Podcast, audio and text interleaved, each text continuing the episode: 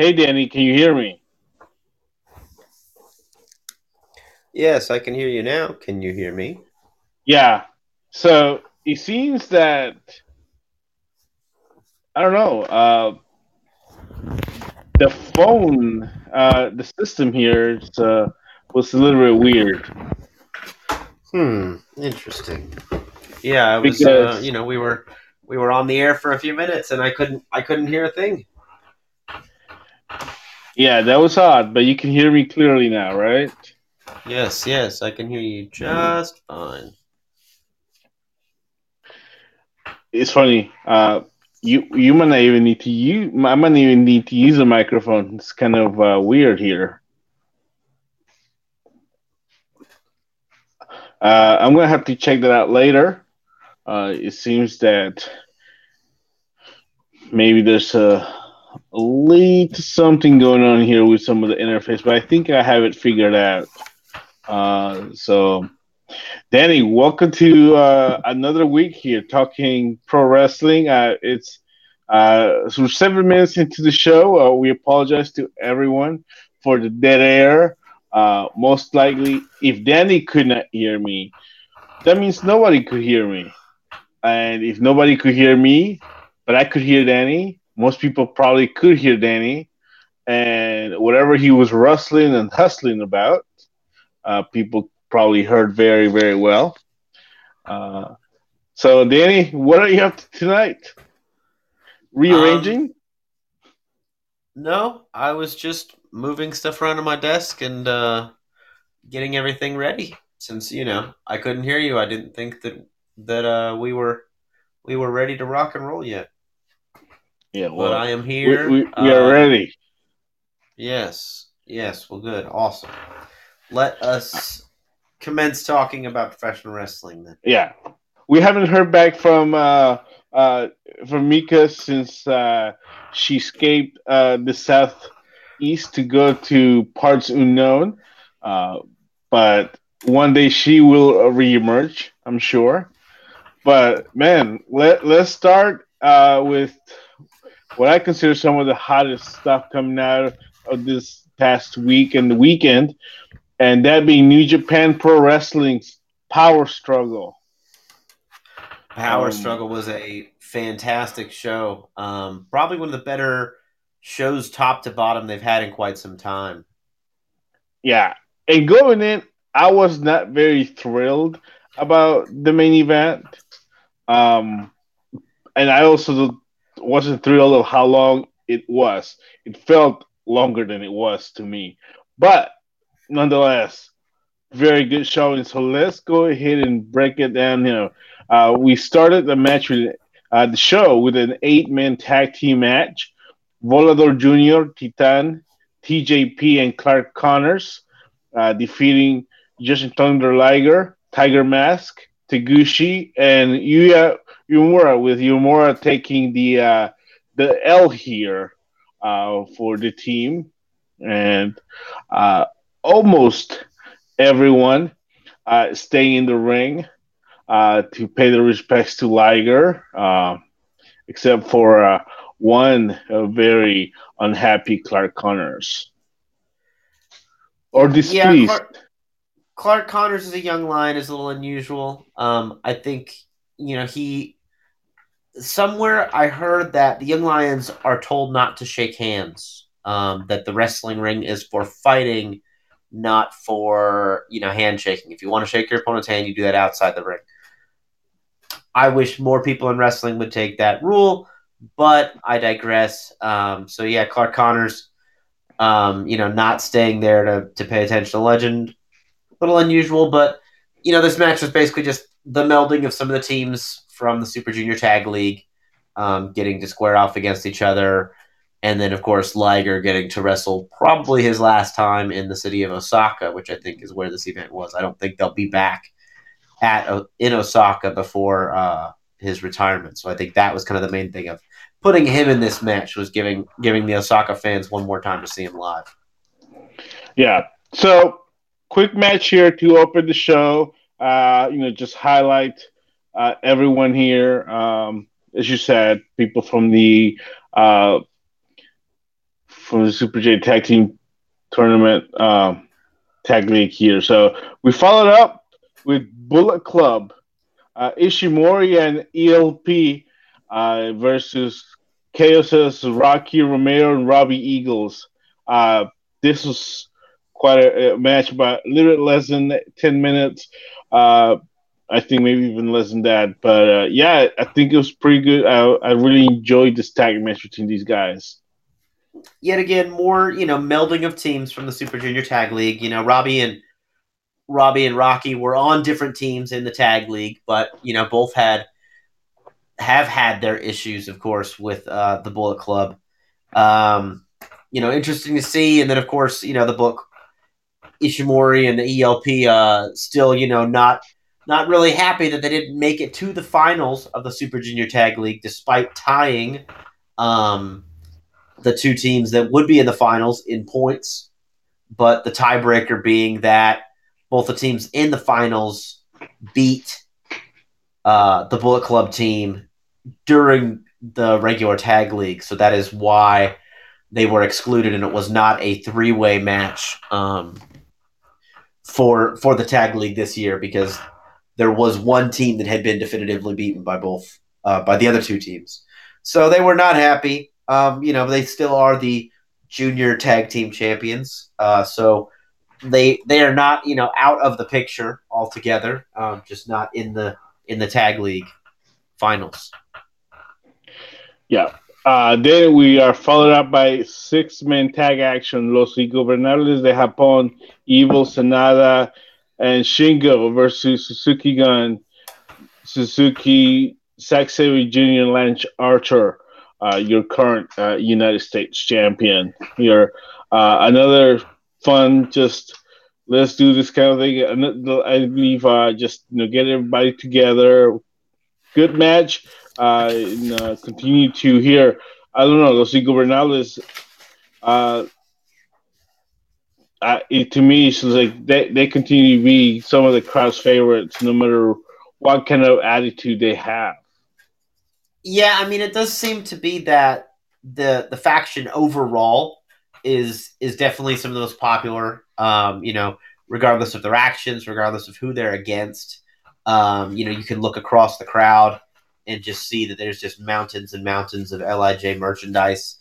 Um, you know, whichever combination they are, no matter who who they may be facing, uh, you know, most of the time the LIJ crew is uh, is over the top. So this this match seemed like it, you know, was had a potential to kind of be a throwaway, but I think they're building for, um, you know, some of the tag league stuff as well as possibly for Wrestle Kingdom. It seems that they might be setting a stage for Zack Sabre Jr. to defend his um, British heavyweight championship against Sanada for Wrestle Kingdom is where it seems like things may be going.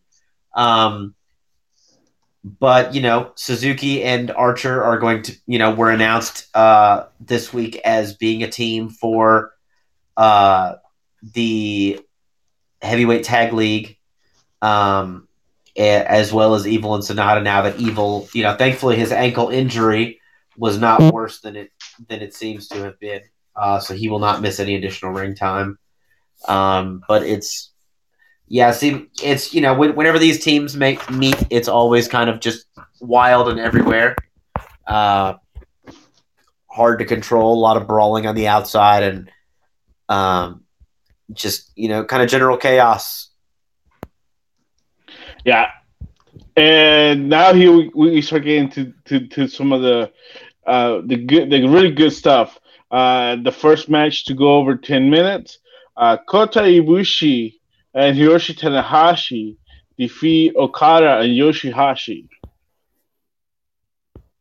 In a tag team action, of course, Kota Ibushi will be challenging Okada at Wrestle Kingdom for the IWGP Heavyweight Championship. So, a uh, good teaser here, good appetizer to get people ready uh, for Wrestle Kingdom on January fourth.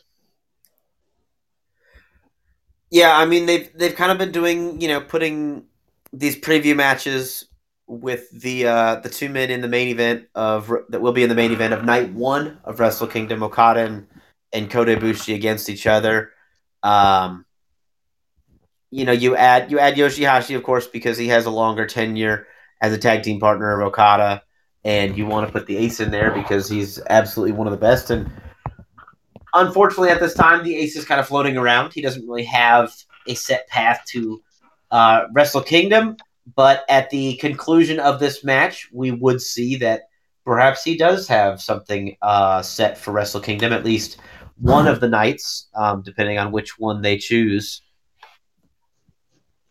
Yeah, and that is has has been made official as uh, Tanahashi is going to be facing the current, but possibly not uh, at come January, AEW champion Chris Jericho. Um, the Painmaker, as they call him. He, uh, you know, I don't know though.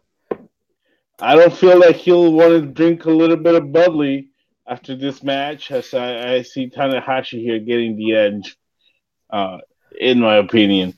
Uh, but yeah, uh, that's gonna be an interesting match. Tanahashi and uh, Jericho. Now Jericho, I believe, is currently the, maybe the only uh, AEW wrestler that's scheduled to be a part of Wrestle Kingdom. Um, I haven't looked at the at the updated uh, match as card. Of, as of as of now, he is. Um, you know, there's been rumors that they may be opening a working relationship, but when uh, when Moxley went into the G1, AEW kind of made a statement saying that uh, you know Moxley's deal with New Japan was completely independent of his AEW. It was made outside of that. There is no working relationship. They're not sharing talent. Um, but then we hear these rumors again, of course, with Jericho being announced that there is a talent share possible. But then, of course, online we're hearing from uh, I think it was Matt Jackson saying no, there's no talent exchange. But we know that the Jacksons especially like to kind of play storyline stuff on online, you know. So if there is a, some kind of talent program that is yet to be announced, they may just be saying no to downplay it. Um, we don't really know, but uh, yeah, so far no, you know, no mention of Moxley. You know, he was stripped of the United States uh, Championship for his failure to appear because of the uh, the typhoon. Basically, delayed a lot of um, a lot of plane, a lot of planes taking off and landing, and all these things. Um, but since he was in an advertised title match, it is on their authority that if a, a, title match is advertised and you are unable to attend for any reason, they can strip you. So the fact they stripped him so quickly rather than rescheduling it makes me think that that might have been Mox's last date for New Japan, um, and there wasn't a current plan to bring him back. Uh, so I don't I don't know. This is just kind of me speculating and putting some of the pieces together. Uh, but I think Jericho may be the only you know contracted AEW talent um, to work with New Japan at Wrestle Kingdom, and I think it's because it is a longer term program. It was back in Dominion, you know, over the summer, uh, where Chris Jericho fought Okada, and after the match, he continued to beat Okada down with chairs. Tanahashi was doing commentary. Tanahashi hopped up to make the save and stop the attack. Jericho kind of ran off. Um, so that that's kind of planted the seed. So there could have been a contract long before AEW's television deal started and all this that Jericho was slated to work specific dates. So that may be why he's here or will be at you know will be at New Japan where others may not be. Yeah, so yeah, we will see though. But in the meantime, we get we get Jericho, and of course, you know Jericho, you know has the ability to uh, uh, to to make you know the, the closer he wants. Uh, I think no matter where he signs, uh, he does like to have the freedom to be able to do whatever he wants. Uh, and why not? I mean, somebody uh, like people say somebody of his stature has earned that right. So we shall see here. Um, next up, uh, we get Naito defeating Taichi. Uh, and of course, yeah, these two, uh, you know, continuing the feud between the the two factions here. Uh, and I don't know. I mean, I I like Taichi. I, I don't really care for the gimmick, but I thought in this match he looked really good. I mean, and I don't know if it was you know Naito or just the fact that Taichi's continuing to get even uh, better. But yeah, I thoroughly enjoyed this match. Well, that's the thing with Taichi is that I, that's why the crowd kind of has this love hate relationship with him. He is an amazing wrestler. He is like he was, you know, he's like a, a Toshiaki Kawada protege. So he has that ability in him. And if you remember his match against Ishii from the New Japan Cup, um, you know, his never open weight title match against I- Tomohiro Ishii, you know, he has the capabilities to pull out these really good matches but he kind of relies more heavily on uh, the gimmick and the kind of shenanigans of you know using the microphone stand and and these kind of you know those kind of things. And that's I think is part. It's ultimately part of his character is that the fans have this love hate relationship because they know he has that like fighting spirit deep within him. But he relies he he chooses to rely more on these kind of shortcuts and underhanded tactics um, to win his matches. So this this thing with Naito, you know, they both essentially kind of goaded each other for several weeks and, and kind of brought out different sides of each other. Um, and they kind of unofficially made it a number one contenders match for the uh, Intercontinental Championship just because Naito is the former champion. Uh, Taichi beat Naito in the G1 while Naito was the Intercontinental Champion. So Taichi felt that he should be, you know, given a title shot, but then Naito loses the belt. Um, so I think this was kind of, you know, I don't, it, it was kind of the unofficial uh, number one contendership. I think that they kind of decided that whichever one of them won would would make a challenge for the Intercontinental Championship. You know, presumably at Wrestle Kingdom. Uh, Naito, I mean, brought out a much more aggressive side than we've seen out of him in several months. Uh, you know, definitively putting the stamp on Taichi, even hitting Taichi with uh, with his own fin- you know, with his own finishing moves in lieu, you know, on his en route to hitting uh, Destino, which is extremely unusual for for Naito to use somebody else's move. So I think that was more a definitive stamp against you know this this feud with with Taichi. Um, but as you mentioned, the, the feud between the factions continue over the overwhelming support by the crowd for uh, for Naito, and that's pretty much just regardless of of the opponent. The fans seem to have an overwhelming support for Naito, um, but he gets he gets a very confident and concise win. Uh, you know, hopefully aligning himself for uh, another shot at the Intercontinental Championship. Yeah, definitely. I mean, these two have an on and off feud. Uh, they've been going at it. They've had several matches, and I think this one really uh, a, really great one uh, that they, everybody should definitely check out and watch if they if they haven't already. Uh, but continuing on, uh, we did get the uh, Super J Tag League Finals with uh, Roppongi 3K uh, defeating Suzuki Guns, El Desperado, and Kanemaru here. Uh, I did, you know, once they announced these two as the finalists, I kind of thought maybe there'd be a possibility that Suzuki would take the win, but at the end, you know, I'm not surprised that they went with Roppongi 3K. Uh, and uh, they are the champs, and you know they they won. I believe the second in a row. They won last year, right? This is their third win in a row. Third win in a row. See, this is their third time winning the Super Junior Tag League, three in a row. The year before that, it was Roppongi Vice. So this is the fourth year in a row that a Roppongi team has won the Super Junior Tag League. Wow! Kudos to Coach Rocky there. Uh, I know right? that one. Uh, but yeah, uh, almost 15 minutes. I thought it was a it's a very good uh, match, and but got me very excited was post match with uh, Ishimori and uh, ELP coming out and attacking Roppongi 3K and uh, stealing the belts and the trophies.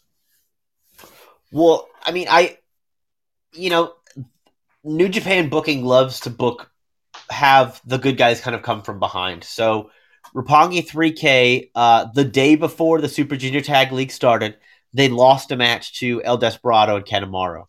Uh, you know, very, very definitive loss.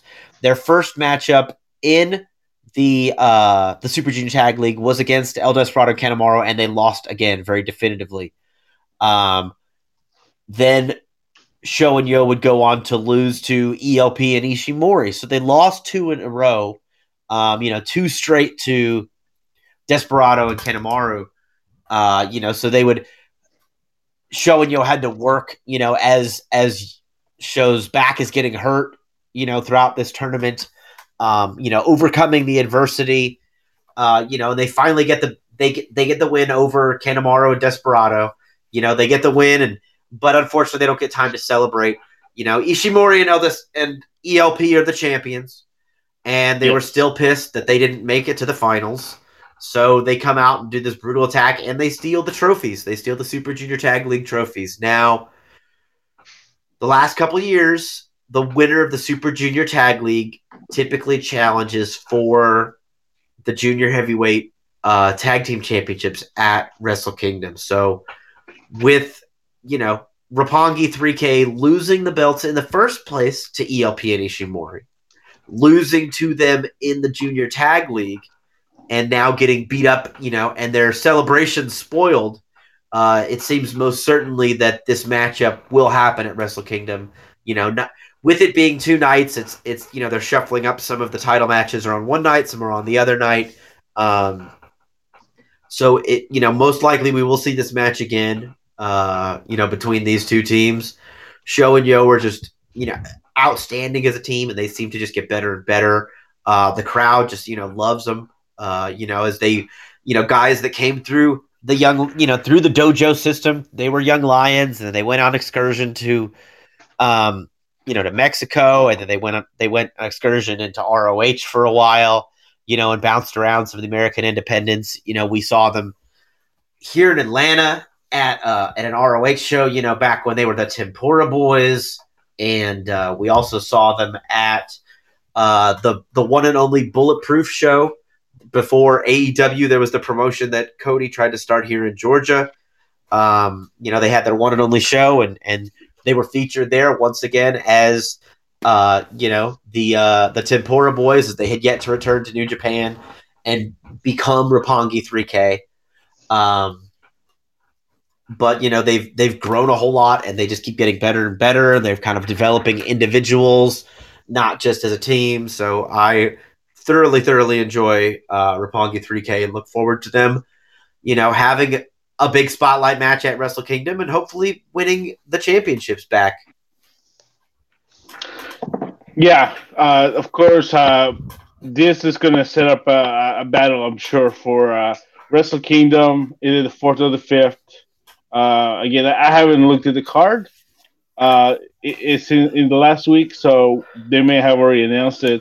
Uh, but we'll have most likely uh, the super uh, the junior heavyweight tag team champions Bullet Club uh, defending against the uh, Super J Tag League champs uh, Roppongi 3K. Um, but yeah, so that's next up though.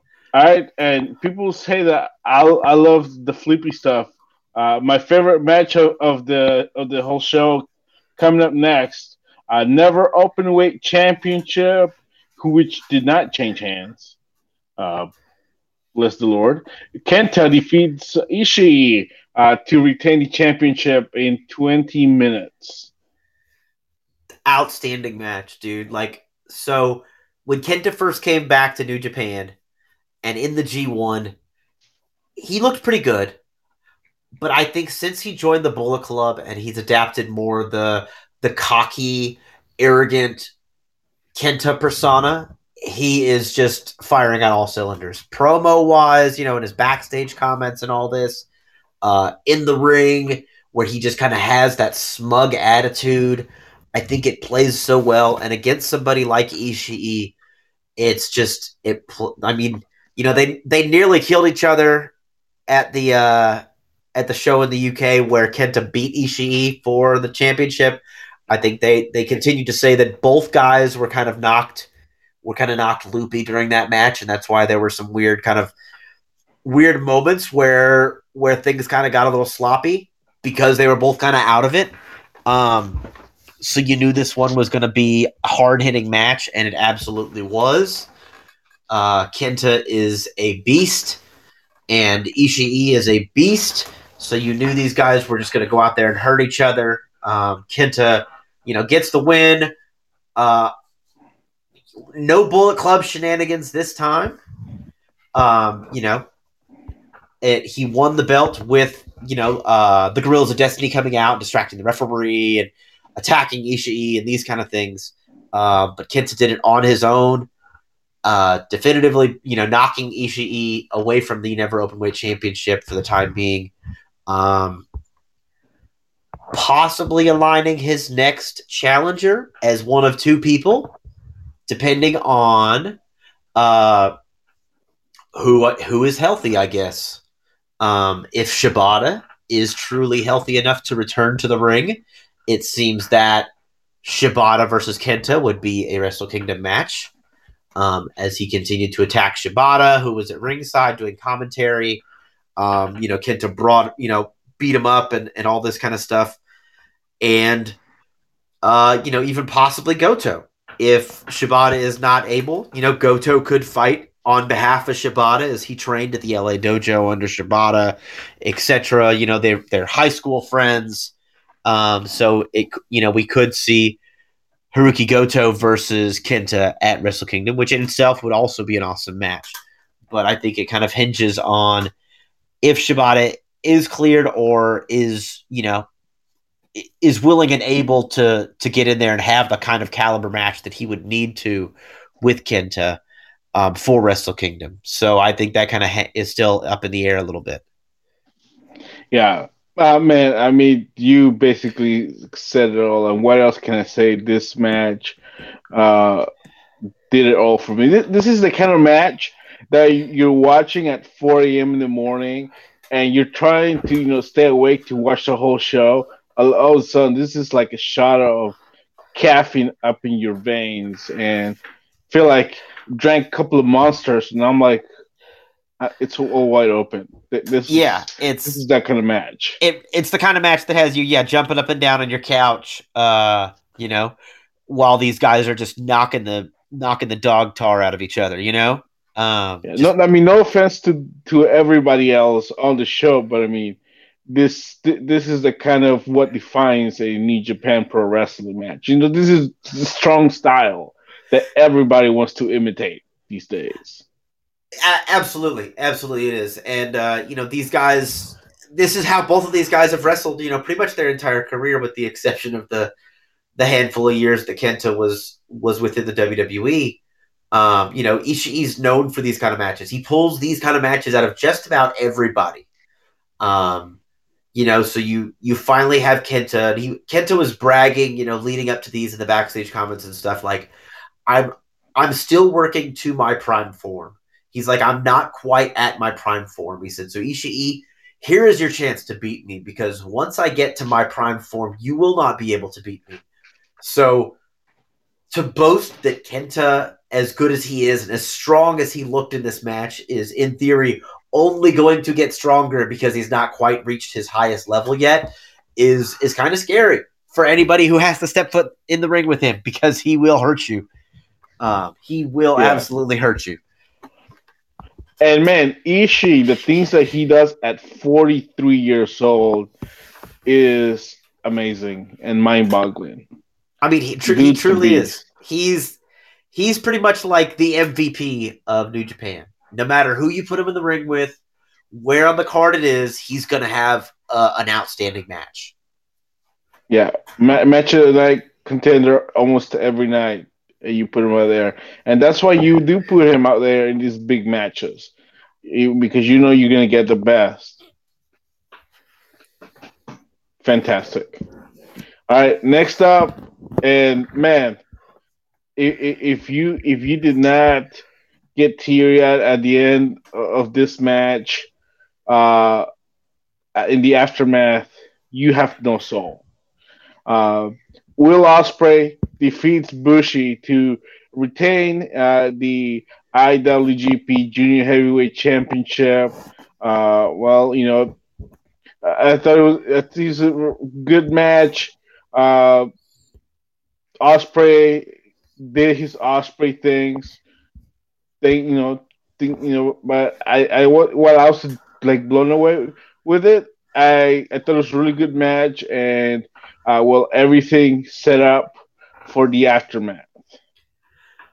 Yeah, I, I want to kind of talk about the match for a minute before we get to the aftermath, which of course is is the big story coming out of this. I have not always been a really big fan of Ospreay.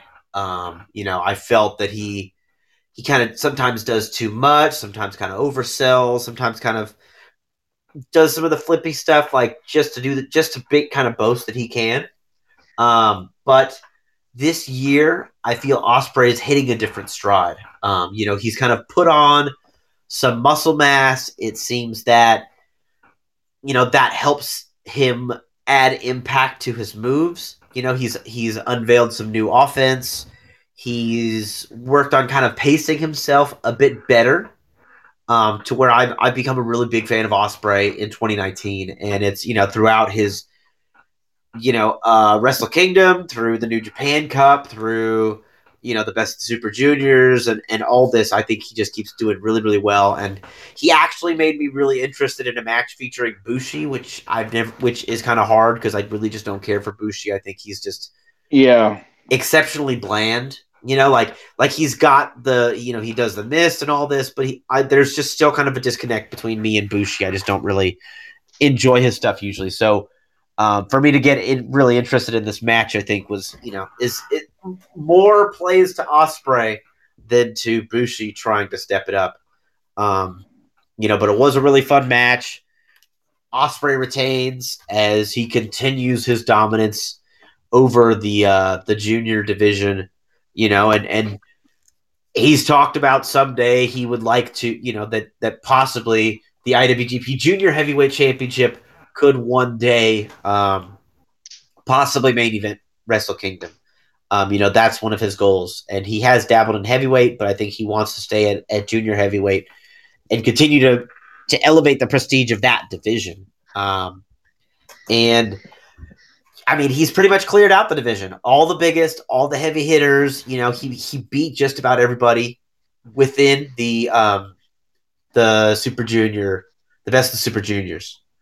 Um, you know, then he went to give uh, Shingo Takagi his first loss in New Japan. You know, this guy hadn't been beaten uh, since his debut in the company. You know, like last October. I think they said something like sixty or seventy matches plus. And Ospreay hands him his first loss. Um, Ospreay goes on to defeat Dragon Lee.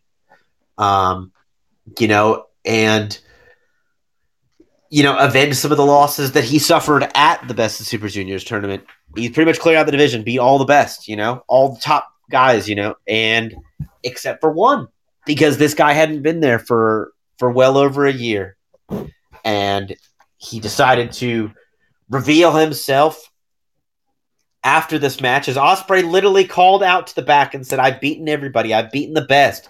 Who's left? Who is left that I haven't beaten?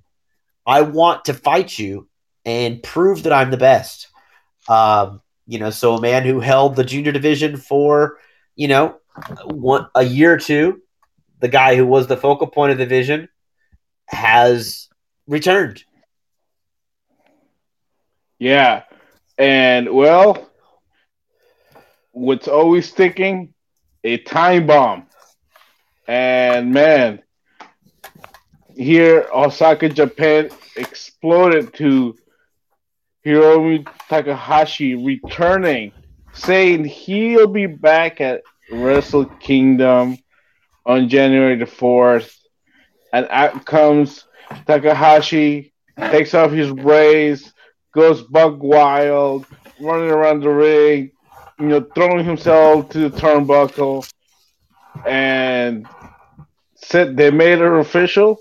He thanks the crowd, challenges Ospreay, handshake, hug. I can't remember exactly which one at this point. They embrace. The time bomb is back.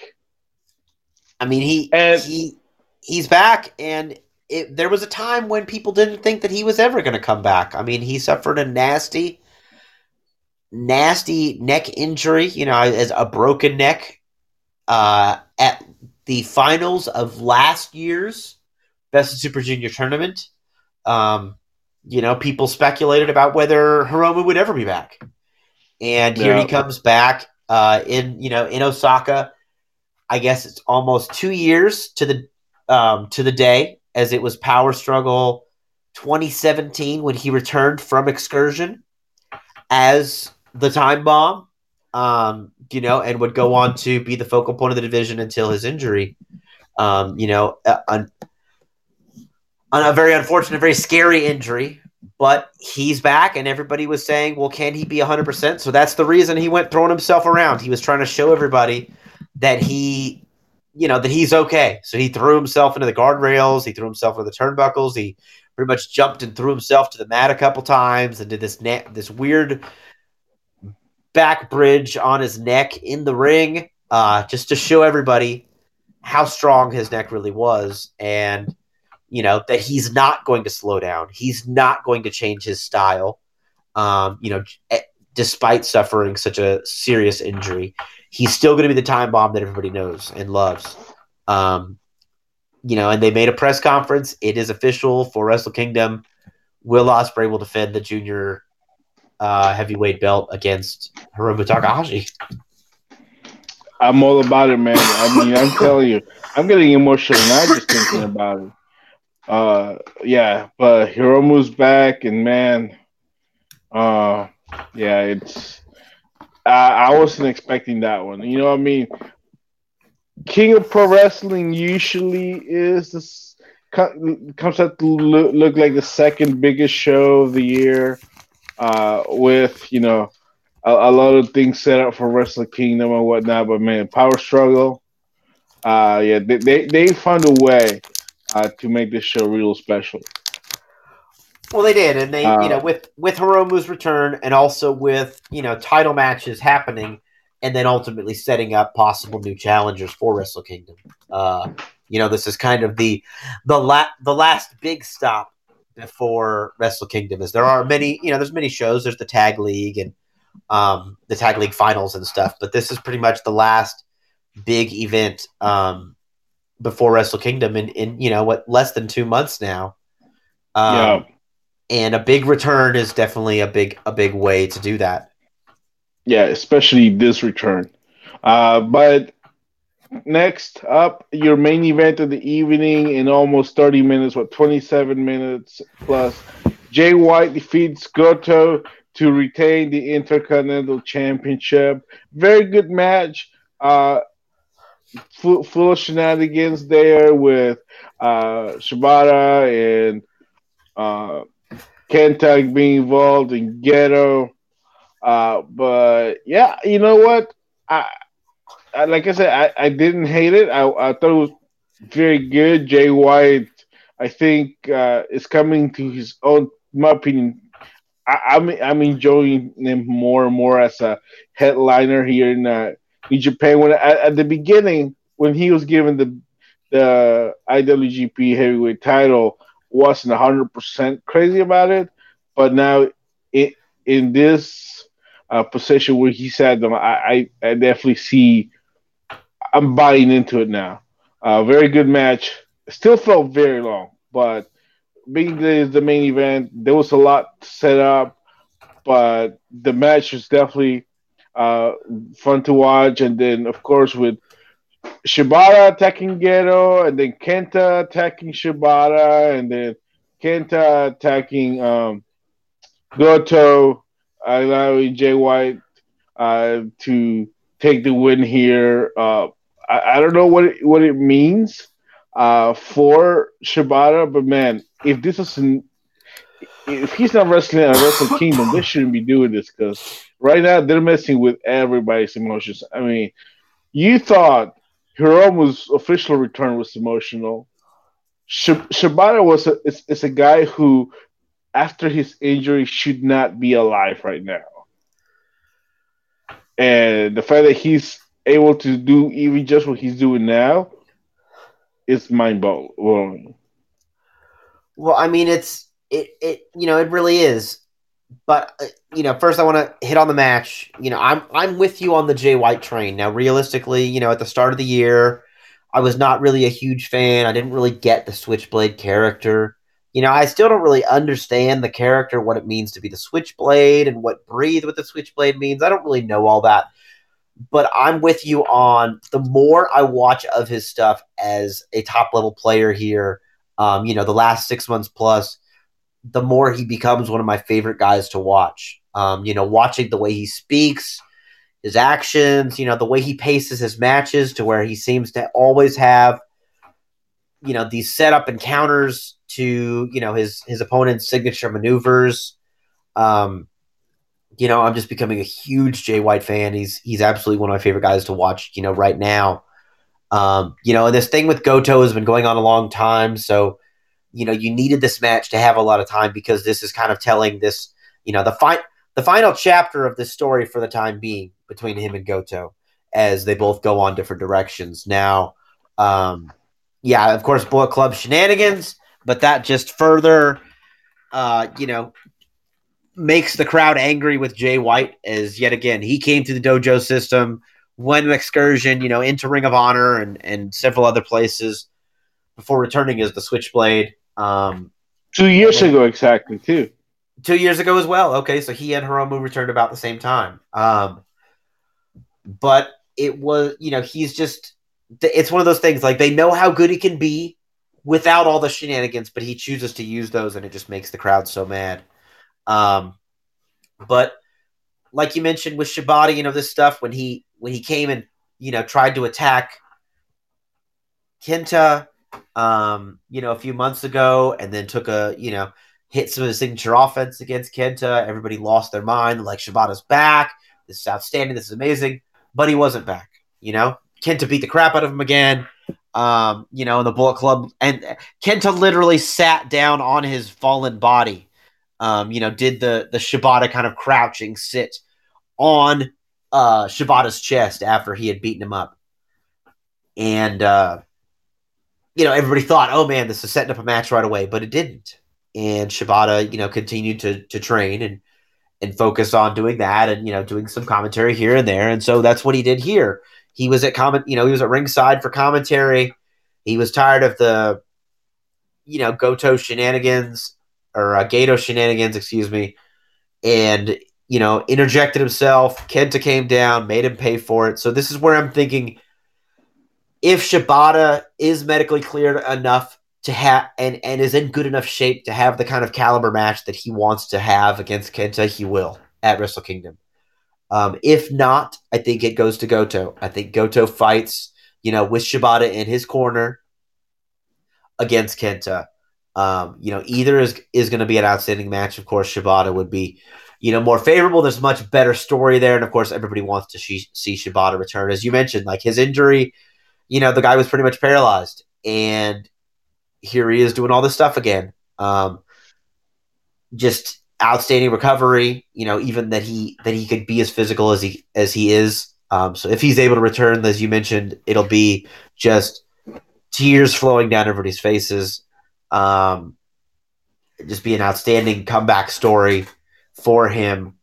Um, but I, you know, a, a program between Goto Hirooki Goto and Kenta, I think would also be great. I think it'd be the great strong style, you know, type matchup. Um, but you know, we see all so with Jay White winning, you know, he he goes to celebrate and close out the night, and he says, you know, hey, I'm I'm going to be the double champion. They've been talking about this for several months. Uh, Naito was the first guy to bring it up. He said he wanted to be the Intercontinental Champion and the Heavyweight Champion uh, something that's never been done. They've never had a dual title holder uh, in New Japan. Um, you know, Kota Ibushi said, "Hey, you know, I'd like to do that too," and Jay White said, "Hey, I want to do that too." And Jay White, you know, has has one half of the puzzle right now. He has the Intercontinental title. Um, so you know, Naito comes down, and then Ibushi comes down, and then Okada comes down, and they all kind of hash it out. But nothing's really decided yet. You know, the fans were kind of saying, you know, what everybody was kind of thinking, like, okay, Okada and Ibushi on night one of Wrestle Kingdom, and Okada says, if I have to defend my belt on January fifth, I will. I will defend my belt two nights in a row at Wrestle Kingdom because I'm the champion, and that's what being a champion means. But Okada said he's not interested in the Intercontinental belt.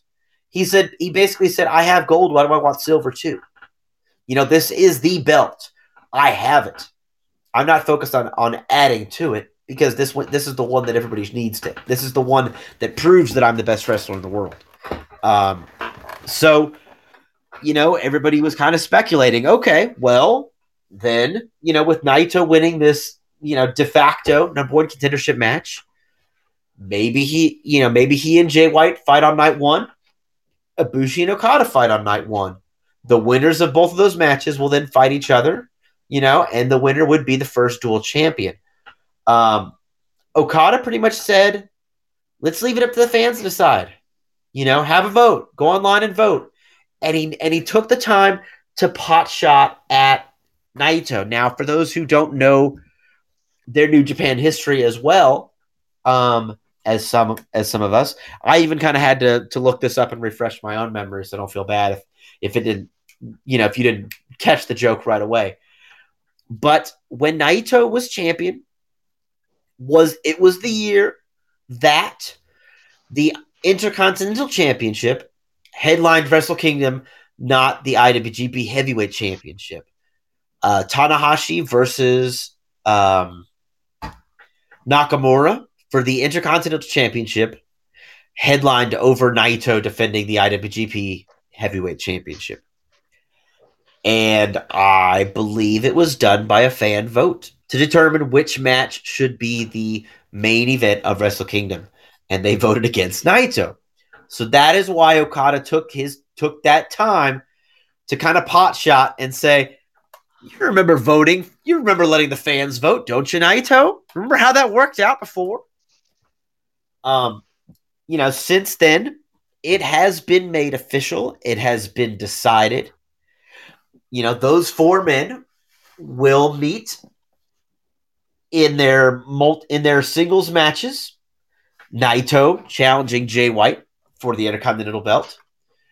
Kota Ibushi, after winning the G1 Climax, will fight Kazuchika Okada for the IWGP Heavyweight Championship.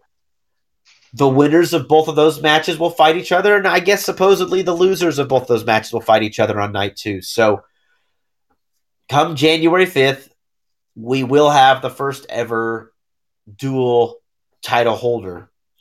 Someone will walk out holding both the IWGP Heavyweight Championship and the Intercontinental Championship. Um, you know, who it is, I would I would prefer it to be Switchblade.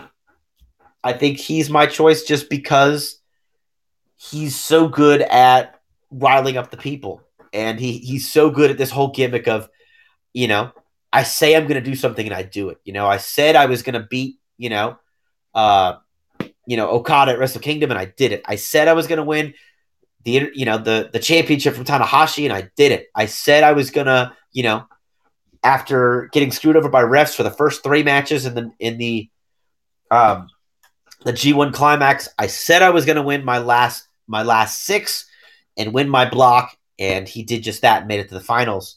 Um, you know, so he said that he's going to be the first ever dual champion. So for me, I think the best story is is that, but I would actually be my heart wants to say Jay White but I ultimately think it'll be Kota Ibushi. Yeah, it, it, I mean, you couldn't go wrong with any, any of the choices. Uh, and to kind of piggyback on what uh, on the whole Jay White thing, think, think about this though. With Jay White, you know, not only doing everything he said he's gonna do, look at what he's done since he's been back in two years. You know, I mean, he's basically won the uh, the singles Grand Slam of the heavyweight division, winning the IWGP US and Intercontinental Championships in, that two year span. Uh, he's he's had quite a, a, year, and he's grown a lot over these two years that he's uh, been back. So yeah, it's kind of it's kind of hard to bet against them, but it's also always hard um, to bet against the Rainmaker. Uh, so, uh, regardless, though, we will have champion versus champion on uh, on uh, January the fifth on part two of Wrestle Kingdom or whatever since they're really calling it. Uh, but yeah, that that sets up everything, and and well, we are are going to see quite a, a main event, and that that sets us up for uh, new new um, wrestling. I mean, New Japan Pro Wrestling's World Tag League uh, in December, and uh, we have uh, your contestants here. We have Guerillas of Destiny, Evil and Sanada, Ishii and Yoshihashi, Yano and Colt Cabana, Jeff Cobb and Mikey Nicholls. That's a fun team, but odd team there. Uh, of course, Mikey Nicholls, the uh, former member of the mighty uh, Neil, uh, TM61, or the Mighty, whichever you remember him as. Uh, Zack Sabre Jr. and Taichi, Juice Robinson and David Finlay, Makabe and Honma, Minoru Suzuki and Lance Archer, Kenta and Yujiro Takahashi, Tenzan and Kojima, Tanahashi and Henare, Nagata and Nakanishi. I don't think I've seen Nakanishi wrestle New Japan in a hot minute. Uh, it's been a little while that he's been he's yeah since he's been working, a few months at mm-hmm. least. Mm-hmm. Goto and Karl Fredericks, Bad Luck Fale and Chase Owens, and Shingo Takagi and Terrible. Uh, do I mean, you have, have a favorite here? Well, I mean, it's it's a whole lot of teams for starters. It's 16 teams, and I don't know if that's larger than usual, but it seems like a whole lot of teams for essentially what's it's not a block turn. It you know, it's not blocks like the G1 is. It's it's um you know, every single team will fight every single team, and then the two people that have the most points will fight in a final. Um, you know, with with tiebreakers and New Japan math coming into play, but whole lot of teams. You know, some some people in there that I didn't expect. You know, I didn't expect Terrible to be in there. Um, you know, as as you know, a, a member of Los Ingobernables. You know, in the uh, in the CMLL division. You know, he has done some appearances for you know with the Fantasticamania shows last year. Um, you know, so him and Shingo, I think, is an interesting duo. You know, bringing Jeff Cobb back, I think, is cool. Even putting him with Mikey Nicholls. Um, you know, Colt Cabana coming back to team with Yano is a little funny too. Um, my sentimental favorite team is TenCozy. Um, you know, I just absolutely love Kojima. He's pretty much one of the guys who, in the you know uh, early early two thousands, helped kind of bring me into Japanese wrestling. You know, I'd always been infatuated with a lot of the guys and seen matches here and there.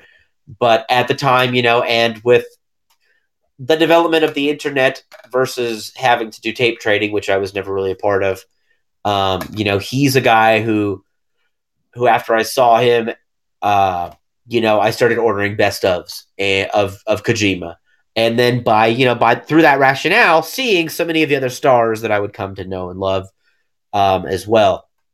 So so Kojima is always kind of a sentimental favorite of mine, and you know him and Tenzan. You know, although they're both upwards in age and they're pretty much at this point kind of relegated to you know opening matches and you know teaming with young lions and these kind of things. Um, you know, seeing them in the in the in the the tag league is going to be really is going to be really something special. And at this point, you know, how many times, how many more times are we going to see them get matches at you know against some of these top teams. Um, so they're kind of my sentimental favorite. Now, the team that I really want to go all the way because they're absolute killers and they're just going to maul everybody is the Suzuki-gun team of uh, Minoru Suzuki and Lance Archer. Um, you know, it's just madness personified, violence, uh, you know, just absolute terror to their opponents and anyone who happens to be in the ringside area. Um, you know, because when you put, you know, when you have the king of pro wrestling in there and you bring the murder hawk monster, everybody dies. And that's pretty much how I see this this tournament going. Now, I don't know if realistically they're going to win. But they're the ones who I'm going to enjoy watching them maul and beat up every single team uh, in the tournament. So my my sentimental favorite is TenCozy, uh, but my favorite that I'm going to literally salivate at, at every single match is Suzuki and, and Archer. Yeah, I definitely gotta agree with you. They, they gotta be some of the favorites there. Uh, just came to realize that uh, the Yano and Cabana are probably one of my most biggest nightmare tag teams I could ever watch, and I, I, I, I, I thought to myself, what could be the worst mat- tag team match I would ever be tortured to see? Uh, and I will say Yano and Cabana versus Best Friends would be probably make me want to rip my eyes off. I mean, look, I love Trent Beretta, and I don't understand his fascination with Chuck Taylor, uh, but I, I cannot, you know, no that if it, I would rather get death than be tied to and forced to watch that match, tag team match. They'd have to hopefully like it never happens. Ch- they'd have to put you in the chair, strap you down, put those little things like when you have laser sur- laser eye surgery where they just like hold your eyelids open against your will and strap your face in. Like that's the only way they get you to watch that match. Um, Otherwise, you'd be closing your eyes, yeah. turning your head away, covering your ears. Um, yeah, it's it's a weird team. You know, it's two, it's essentially two comedy guys, and they met in the New Japan Cup. Cabana was you know representing Ring of Honor at the time in the New Japan Cup, and he and Yano had a silly match that the crowd ate up, and so they kind of teamed together a couple times. Um, you know, after that, and apparently they're doing it again, just for you, Patrick. Yeah, well, you know, another sign that the universe hates me here. Uh, but yeah, uh, another favorite match. I mean, Guerrillas of Destiny, you can never bet against them. Uh, they, you know, they, they got to be some of the favorites as well. Uh, and uh, I, am definitely interested to see how uh, Shingo and Terrible do. Uh, and then, other than that, yeah, I mean, it's going to be a fun uh, set of matches. You're going to see a lot of great talent a lot of great tag teams, and uh, seeing the Blue Justice there, Yuji Nagata, uh, somebody who I gotta believe is getting close to that retirement as well. And uh, I don't know. I mean, with Liger, I, I think I think Nagata might be the next one to to go. I think from the old guard, uh, he in New Japan Pro Wrestling. Uh, Nagata, I, I, and, and I wish retirement on demand, but if I had to be a guessing, a betting man, I'd say that he would be the next one uh, to uh, to start collecting them retirement checks. Well, I, and I mean he he's kind of he's not fully retired, but he's kind of at that point. You know, he's part of what they call the third generation. Um, you know, he and Nakanishi and Kojima and Tenzan you know, are all part of what's referred to as the third generation. It's essentially like the third big grouping of people from New Japan. The second generation was uh, Shinya Hashimoto, the Great Muta, and Masahiro Chono. Um, you know, and the these are the guys that kind of followed them and, and led the led the company and led Japanese wrestling. So it's they're kind of all bordering on that age of you know they pretty much do opening matches, you know, multi mans with teaming with young lions. You know, they work at the dojo, helping to to groom the next generation. Um, but yeah, they're the four of them are are slowing down to the point where you know they really only have maybe a few big, you know, more big tournament type things like this in it. Like this may be the last time that you see, you know, any of these of those four guys in um, you know, in a big tournament like this. Like, you know, none of them were in the G1 climax this year. You know, they were not among what's considered the top 20 heavyweights. Um, all four of them, uh, well, no, not Tenzan, but Kojima and uh, Nakanishi and Nagata were all part of this year's New Japan Cup, but I don't know if any of them will be in it next year. Um, as you kind of mentioned, like not that we want to wish it on them, but you know, it's it's a very taxing style, the the strong style. You know, even I mean, professional wrestling is taxing in itself, but the strong style is just so much abuse on your body, and it's it's definitely a young man's game. And New Japan takes that kind of seriously. They're not going to be like, yes, you're a big star and everybody loves you, but that doesn't mean we're going to put you in the main event. Like you still have to be able to compete at a level that all these other guys in the main event can, and they're they're kind of slowing down to the point where they really they really can't necessarily compete at that level anymore. Um, you know, so yeah, this may be the last tag league for for any of the third generation guys. Um, you know, Nakanishi especially is you could noticeably slowed down from his, you know, I mean, when he was an IWGP heavyweight champion, you know, in like 2006 or 2008 you know, he's noticeably slowed down. Um, you know, same with Tenzan as well. You know, it's just it's the injuries, it's the it's the miles essentially, and it just takes its toll on your body. Um, but you know, Nagata still looks good. He's but he is just slower. You know. yeah. All right, and of course, uh, New Japan Pro Wrestling will present uh, the showdown here in Los Angeles uh, this uh, coming up weekend on November 9th and November 11th, uh, touting uh, Liger's last uh, wrestling match in uh, the United States. Uh, not going through the whole card, but I will go ahead and highlight uh, some of the matches. Uh, Liger is teaming up with Aaron Solo on night one to go against Yano and Cabana. Uh, and we're also going to see uh, Lance Archer versus Dave Finlay for the U.S. Heavyweight Championship. Uh, ELP will defend the British Cruiserweight Championship against Show. And in your main event, Okada and Ospreay versus Kota Ibushi and Amazing Red uh, who, of course, he had a fantastic match with Ospreay uh, earlier this year uh, in the U.S. in the, New Japan show um, when they did Super J uh, here, uh, which, by the way, it's free.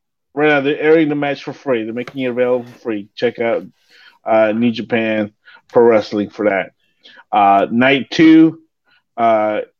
We're gonna get Kota Ibushi versus uh, Ren Narita. We're gonna get um, a main event of Los Ingobernables de Japón versus Bullet Club with Naito and uh, Jay White uh, in those matches. Uh, so yeah, it's gonna be a big two nights here on uh, in San Jose and Los Angeles uh, for the New Japan Pro Wrestling Showdown. Well, these these shows are kind of being considered the first of, you know, New Japan USA basically. You know, they announced that they were going to be opening uh, you know, New Japan USA, you know, about a month ago or you know, or so and they would be running separate shows, you know, outside of the usual touring schedule of New Japan. So in theory, you'd have more of the regulars on the main main Japanese shows here in the United States doing some of these, and um, that's why there's also kind of talent that we don't normally see in New Japan. You know, Amazing Red, of course. You know, Aaron Solo.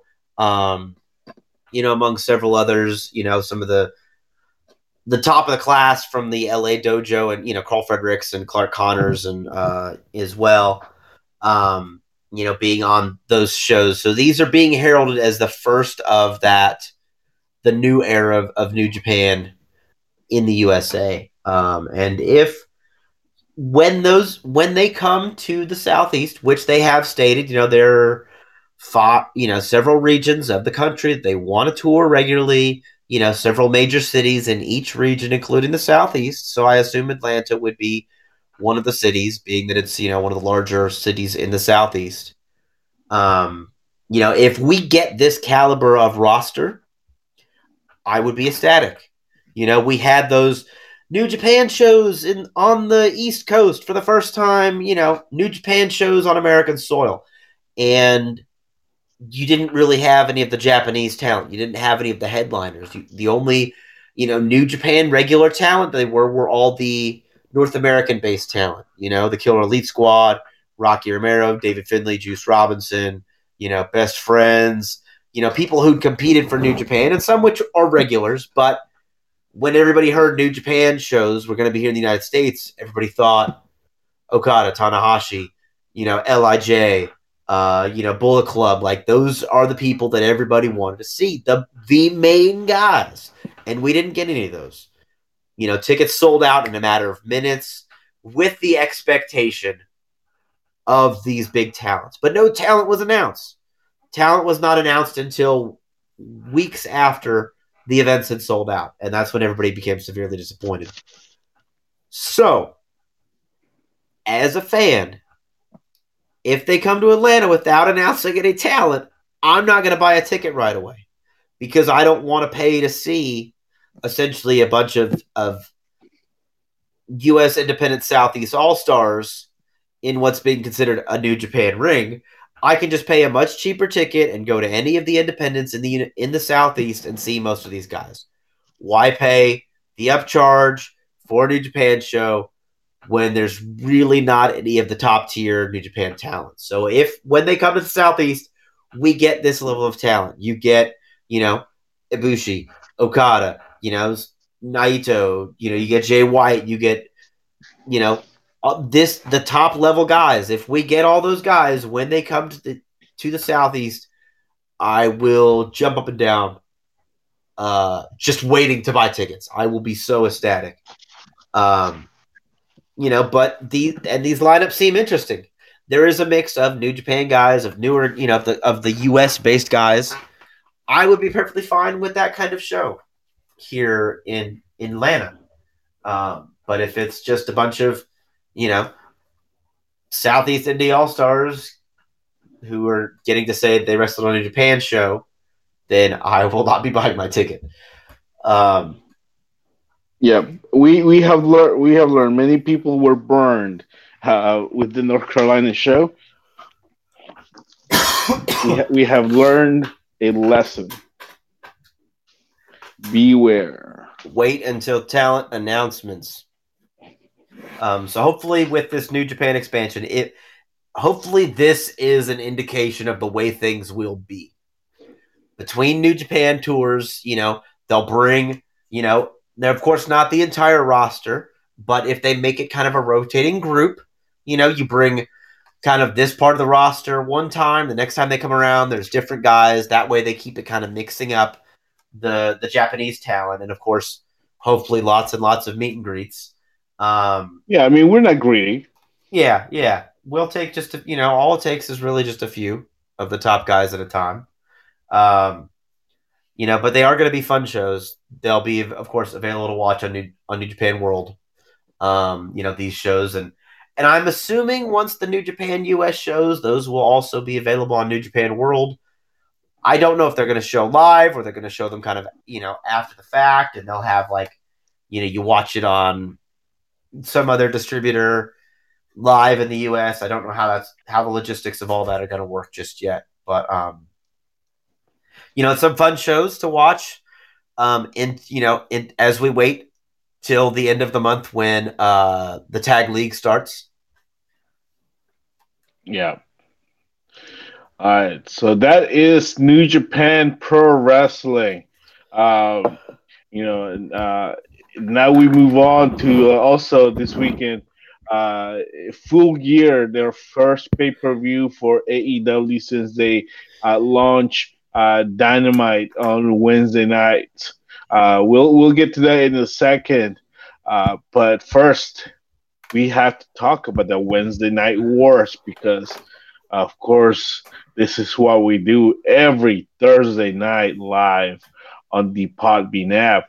Let's talk about that Wednesday Night Wars and and Danny. It's uh, let's let's kind of lead up to the Wednesday Night Wars because I think that uh, this is very important. Uh, last Thursday, the Crown Jewel happened. Uh, man, we didn't even talk about the Crown Jewel. Uh, it's not really worth talking about. we talked no, a little bit about. We ran down slightly. some of the stuff that happened last week. I mean, because it happened. yeah, yeah. We, well, you know, we talked about yeah, some of the results so, and stuff. Right. So what? What? But the aftermath. Uh, the uh, aftermath is, is the more important thing. Yeah. Yeah. So for reasons unknown, rumor Neon says issues between the government, uh, you know, the Great Kingdom of Saudi Arabia and uh, Vince McMahon is, uh, uh, of course, who you were going to get some drama. I mean, you want to trust them? I mean, come on. Uh, there, there's a reason why they call it blood money.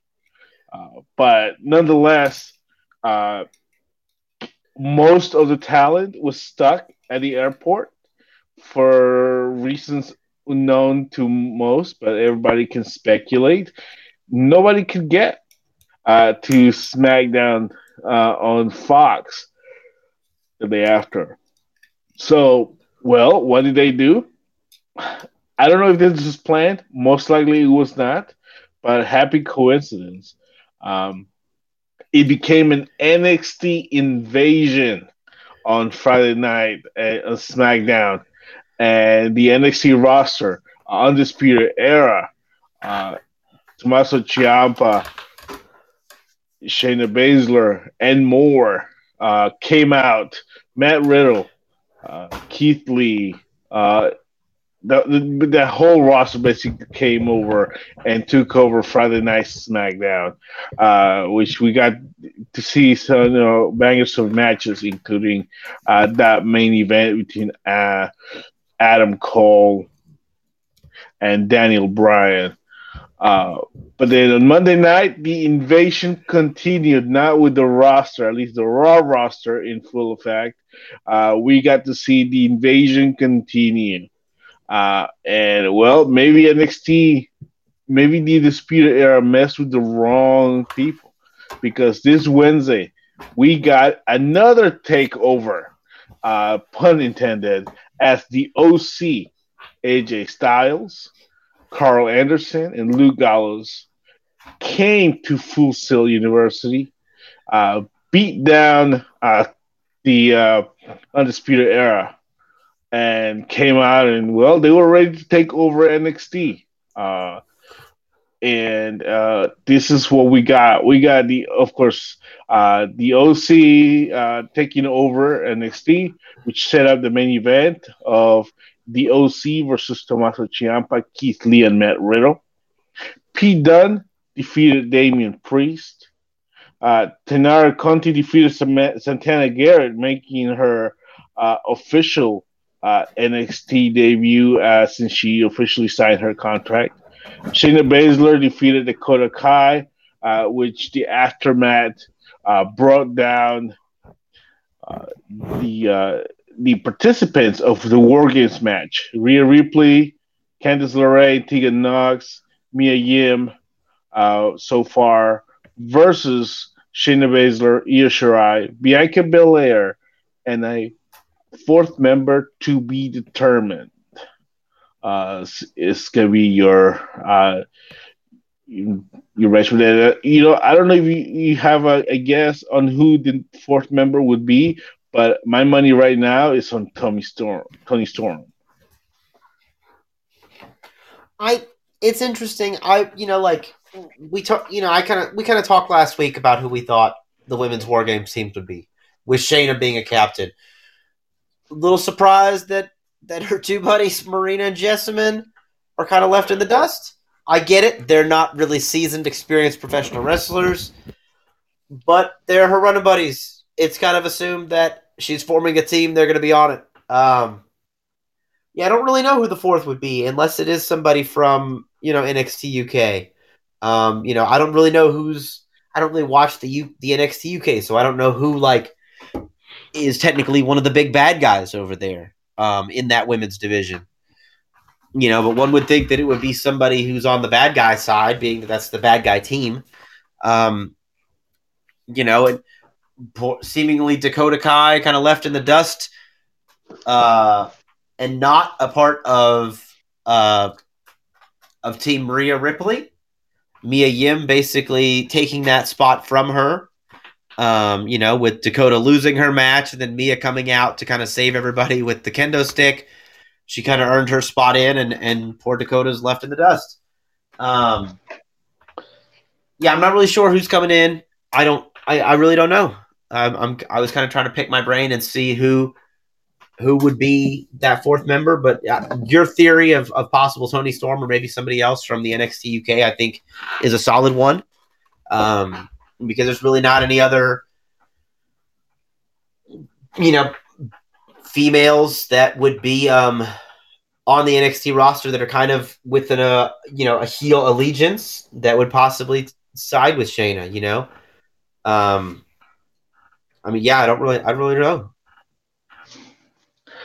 Uh, the the next the rest of the show, Angel Garza defeated Tony Nese uh, for a NXT Cruiserweight Championship. I still can't get over saying that uh, yeah. title opportunity. So Angel Garza, after uh, taking a, a, few losses here, uh, taking the win against Nese. Uh, and yeah, so at, at some point we'll see Angel Garza. I think they said next week on NXT it'll be Lio Rush defending against him. Yeah, I think it's next week. Okay, that, that's they got, They got two. They got two hours to fill. Base, my, I'm sad that with all the number one contendership matches and the title matches for the cruiserweight championship happening on NXT, that 205 Live has basically just turned into main event for the cruiserweight division. It's basically just a match. They have little mini feuds, but it's not really anything that's that's of great consequences. All the great consequence stuff now happens on NXT. I'm kind of yeah. just because they're smaller guys does not mean you need to call them minis. All right, they're not that small. I didn't call them minis. I didn't say anybody was a mini.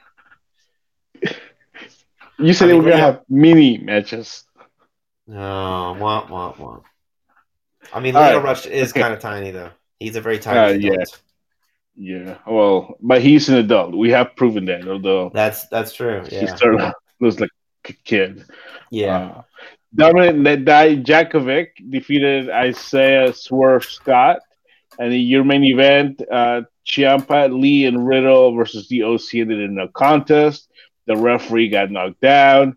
Uh, and uh, then uh, we got uh, we, we saw Finn Balor here uh, make an appearance, and what it looked like a possible uh, salute here between one AJ Styles and Finn Balor. Of course, for everyone that knows, as we've been talking about New Japan, it's history. Uh, they were the two, the first two, uh, quote unquote, leaders of Bullet Club um, before Kenny Omega and now Jay White. So, uh, yeah. But then came out uh, Adam Cole and attacked um, AJ Styles. But we did see also Finn Balor attack Riddle. Not sure what that's all about. What, what was he? Was he kind of saying, "Hey, I'm with the main roster, but I'm on NXT"?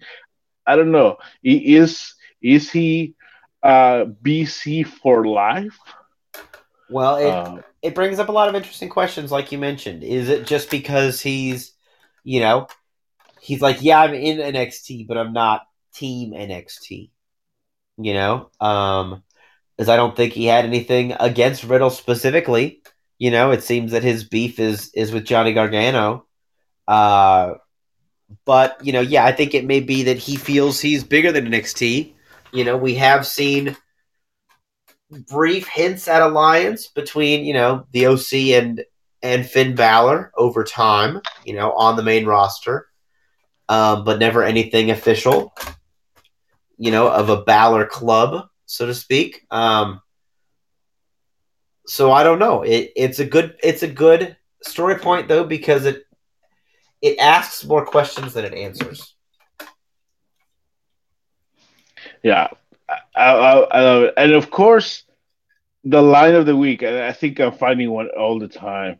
Uh, Tommaso Ciampa talking to the OC, uh, telling you know when he was talking about how people were asking Ciampa, when are you going to go to the main roster? And Ciampa following that with telling the OC, welcome to the main roster. Yeah, Uh, no, that's fun. I enjoyed that too. That's Yeah. We are the main Yeah. roster. We're the show that everybody's talking about, you know. That's no, that's cool. That was I really enjoyed that. I'm I now I haven't been watching, I guess, Raw as much as I should probably. Um, when did Gallows decide to start painting his face like the Warlord? I Uh, know that it- it- he. I know that you know when he was in Japan, you know he and Anderson would paint their faces, and he would do the face paint sometimes. But his makeup specifically on NXT looked like the Warlord. I've I've noticed that he's had this look for a hot minute, uh, oh, at at least since he was with the OC. Since the OC was created, I feel like he's worn paint on and off, but Yeah, for sure well, he changes up- He changes up the look of the paint though, from time to time. That's what I'm saying. This specific design with the with the way it, it came to the points around his eyes made me instantly think of the Warlord um, versus anything that Gal. You know, when he would when he and Anderson used to paint their faces together, they would do kind of more you know skullish designs, or they would do kind of a stripe kind of you know uh, uh, camouflage type colors and things like that. Um, just kind of very thrown off by him paying homage to the warlord, seemingly um, with his makeup. Yeah. Uh, great, great show. Uh, we'll, we'll get to the comparisons with uh, Dynamite in a minute, but man, uh, wh- whether it's it is the fact that they had to take over uh, of SmackDown and Raw, or just the continuing increase of usage. I- I don't know if the OC really affected it as much uh, ratings only because they showed up you know that day. It's not like they they weren't announced for they weren't advertised. Uh, but you know the beatdown was uh, showed up all over social media before the show started. It could be a little bit but uh, yeah great show on NXT this this Wednesday night. Dynamite this was the um the, the show that led up to full gear and we had five matches. We got Pac defeated Trent, of course, Orange Cassidy and Chuck Taylor with uh, shenanigans there, but Pac, of course, taking the win, no doubt about that. Um, then we had Private Party defeated Dark Order to retain their third place medal. Um, yeah, I guess we're defending the medals. I must have missed that memo. Uh, Emi Sakura and Jamie Hayter defeated Riho and Shanna. Shawn Spears, uh, who still has got the 10 thing going on a little bit, defeated Brandon Cutler. And Chris Jericho, Sammy Guevara defeated Hangman Page and Kenny Omega in your main event. Uh, of course, uh, the rest of the group coming in to be beat up on Page and Omega, and the of course the, the elite coming out and helping out, uh, and it looks like we were gonna get a barbed wire batter off between Omega and um, and Moxley before LAX came out and ruined that. But yeah, huge brawl at the end also. Uh, MJF came out uh, something a lot of people have been talking about. is Cody's promo. Cody's promo for on that show. Uh, also, uh, you know, declaring if he loses this match, he's not going to um, challenge for the AEW championship again, which only means one thing, right? Uh, but yeah, a lot of people tell you about that promo. Uh, talking, but what do you think of, of the show overall here? I feel like, firstly, for me, slightly underwhelming for the most part. That's unfortunately the way that I've kind of been feeling with the AEW shows, kind of overall, is just kind of underwhelmed. Like they're okay, but they're not great. They don't really jump out at me. Um, yeah, it's just it's it's decent, you know, but I'm not getting hooked into the storylines or the characters. The match, most of the matches really don't grab my attention. Um, you know, but as everybody's been talking about, that promo from Cody was, you know, extremely intense, and it, you know, uh, people are saying, oh, it's you know like his, it's like his dad's version of the hard, you know, like his version of his dad's hard times type promo, you know, where it's like a possibly defining promo, you know, where it's, you know, be, because there is a lot of realism and a lot of truth in it um, you know, he's able to invoke kind of emotion in himself, and and through the way he's speaking, he's able to invoke emotion in the people watching. Um, so to me, you know, that's the big exciting thing from the show. And you know, yeah, there was a lot of matches, and and you know, you face offs between you know people that are fighting, you know, at full gear, and you know, you had this kind of wild, crazy all ending of the show. I think the thing that everybody's been talking about, you know, is is Cody Rhodes' promo, and you know, I mean, that to me is is the real big takeaway um, from from the show. Uh, so I think that's that's the big thing is is Cody's promo was really the only note noteworthy thing out of a go home show for their first big pay per view. So if if that is the case, that um, that's the that's what everybody's talking about. Hopefully, it it sells pay per views because you know it in a world where everybody's used to having a subscription to some kind of network and getting all the shows live. With AEW, you're still having to purchase shows individually as far as these pay per views you know, through FITE TV or whomever now. Um, so hopefully that promo was strong enough to generate a lot of purchases and get a lot of people interested in the show. Yeah. so as we're talking Monday night, I mean Wednesday night wars. Pay attention to my days of the week um, here. Big numbers to to take a look at. AEW eight hundred twenty two thousand viewers. NXT 813,000 viewers. That's a close gap. I mean, that yeah. gap has gotten closer and closer. Yeah, and I think it definitely helped with both Raw and SmackDown. Um, you know, having NXT talent and doing this whole Survivor Series is, you know, Raw versus SmackDown versus NXT, to where people want, you know, some people who may not watch NXT are now getting to see some of their NXT's top wrestlers in bigger matches, you know, on Raw and SmackDown. Um, you know, and, and possibly tuning in to to want to see the NXT product. Um, I think that's really interesting. An interesting way of doing it. Yeah. Uh, so to me, I don't know about you, Danny, but I got to give NXT the edge this week. I think the matches were more compelling overall. The stories, uh, in comparison to AEW's, uh, where you know outside of uh, of the elite, uh, I, I haven't seen them really, uh, and, and the inner circle, I haven't seen really put out the best that they can out of these other guys.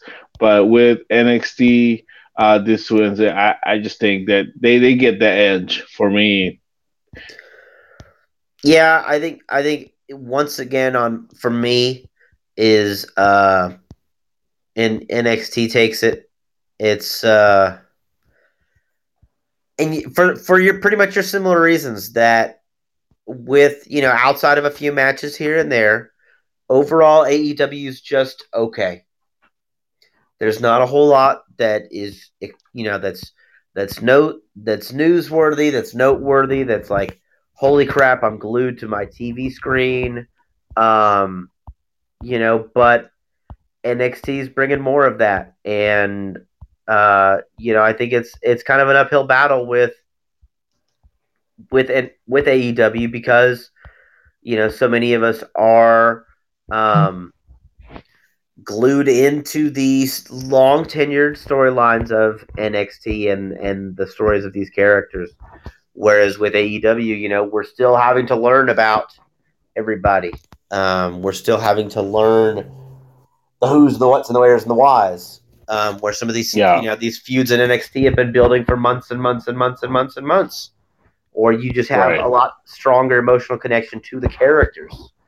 Um, so yeah, definitely for me, NXT wins again.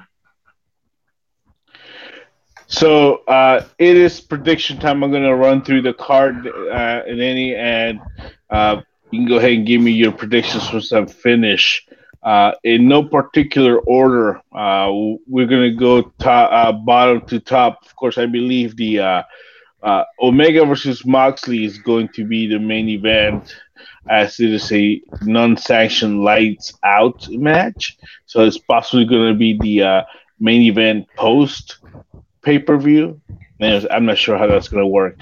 So here are your eight matches currently um, that are you know that are uh, scheduled. Joey Janela versus Shawn Spears. SoCal Uncensored will defend the AEW World Tag Team Championships against the Lucha Brothers and Private Party.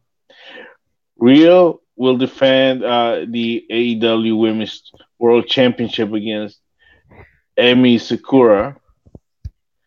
Uh, Bea Priestley versus Britt Baker.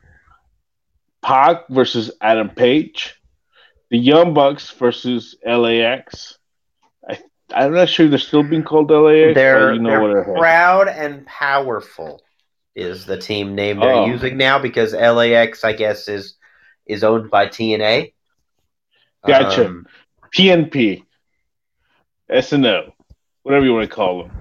Uh, Chris Jericho defends the AEW Championship against Cody Rhodes. If Cody loses, he will never challenge for the AEW Championship ever again.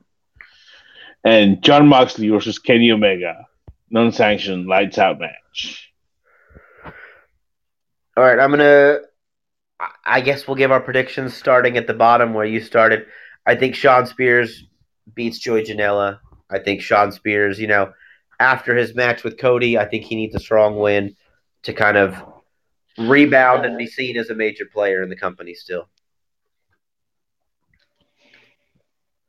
Um, do you want me to just go up and go up through all mine, and yeah. you can go up through all yours? Okay. Yeah, go um, for it.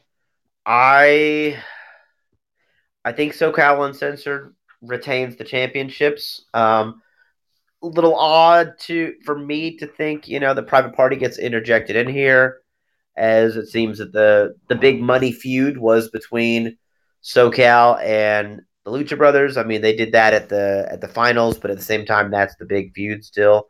Seems odd to add private party in there, but I guess you know they the crowd's taken to them. They're exciting, but I think SoCal hangs on longer. Um, I think Riho retains against Emi Sakura. I think I don't think you know I think Riho's still on such a good role that I don't think you want to take the belt from her right away. Um, Bea Priestley versus Britt Baker. I think Britt wins. Um, you know she's got to kind of get some revenge against Bea for for the dastardly things that Bea Priestley has been doing to her over the last, you know, several weeks. Um, Hangman Page versus Pac is a little bit harder to to figure out, especially since they did do their singles match and it kind of went to, uh, you know, didn't really get a clear cut winner exactly. Um, I think Adam Page maybe takes it. You know, maybe Pac tries some shenanigans, but I think Page, uh, Hangman Page takes it. I think San- Santana and Ortiz beat the Young Bucks, and I don't think they do it alone.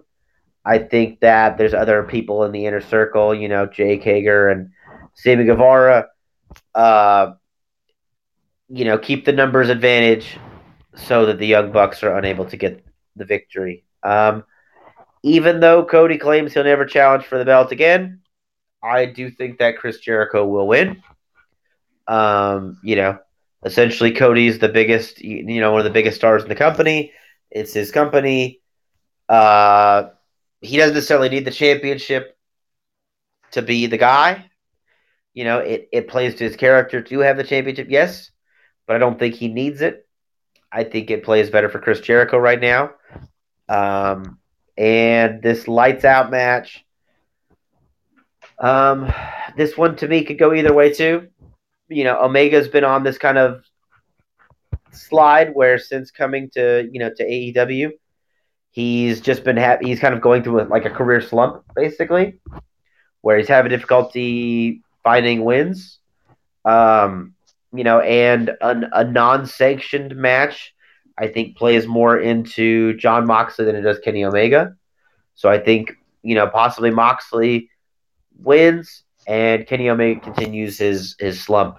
Uh, you know, just because he's he's essentially outmatched. That's not his his forte. You know, his forte is is a long athletic contest, not a fight with tables and barbed wire and those kind of things.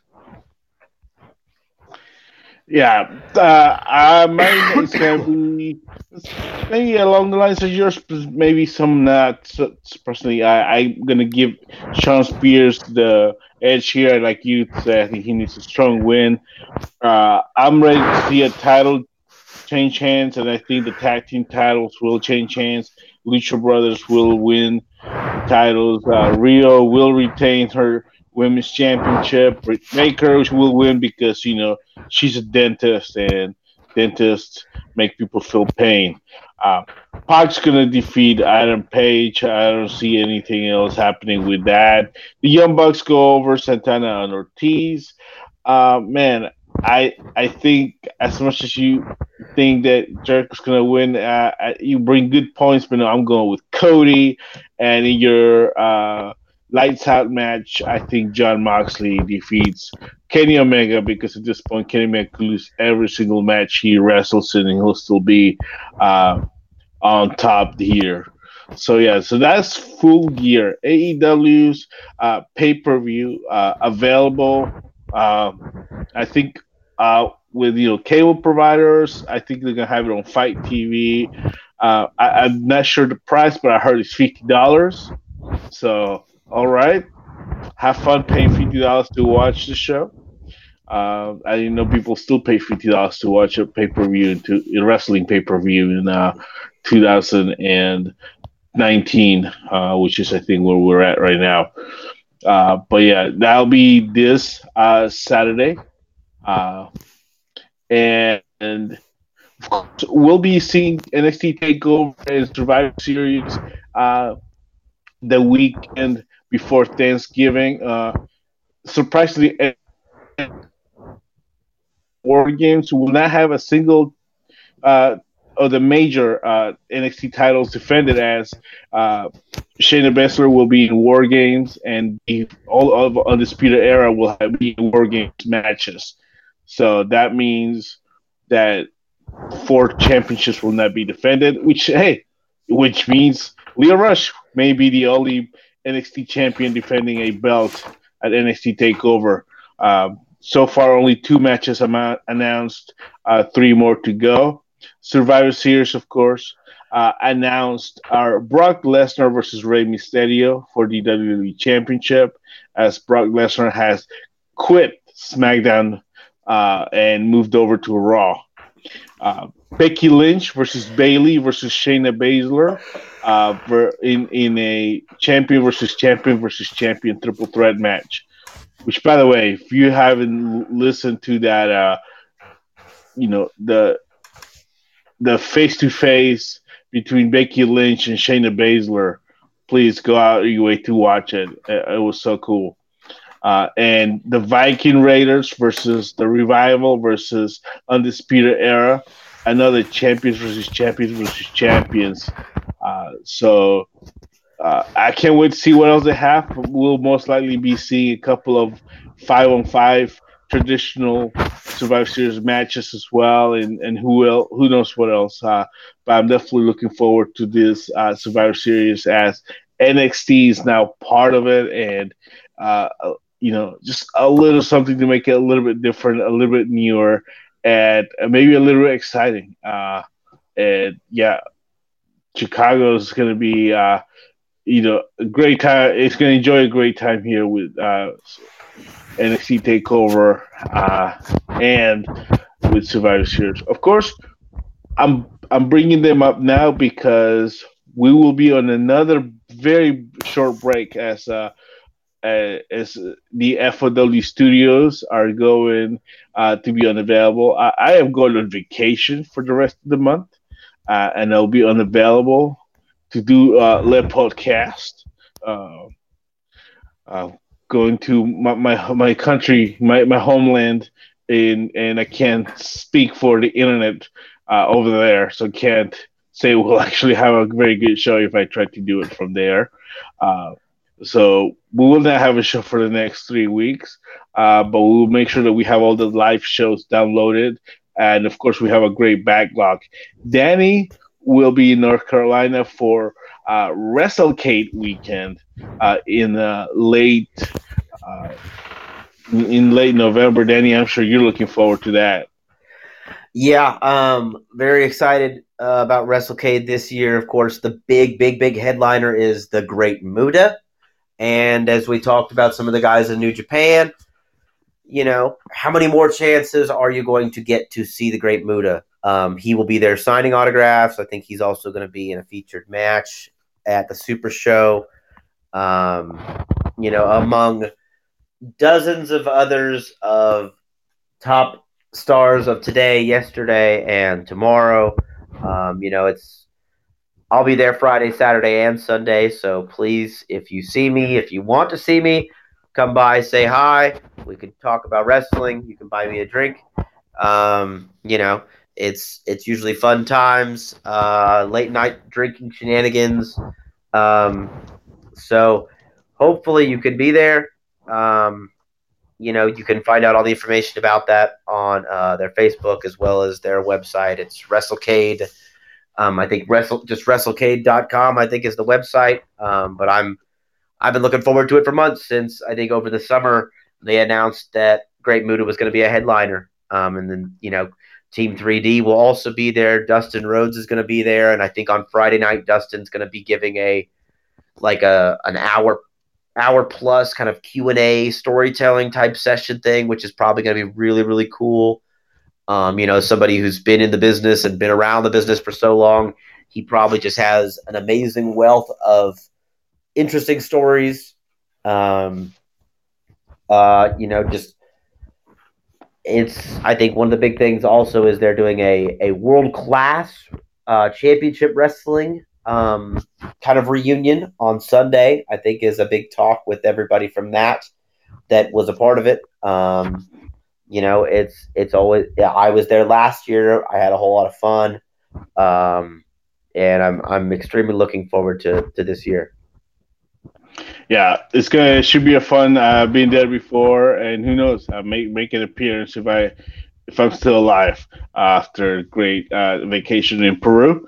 Uh, but that is it for the show. Thanks for listening. Be sure to uh, subscribe uh, to FOW Radio. We're here on Podbean, Stitcher, TuneIn, uh, iTunes, Google Play. Uh, also, check us out on the Twitter machine at FOW Radio. Danny's on Twitter at Danny F in Danger. I'm on Twitter at Yellowman, PA. And then to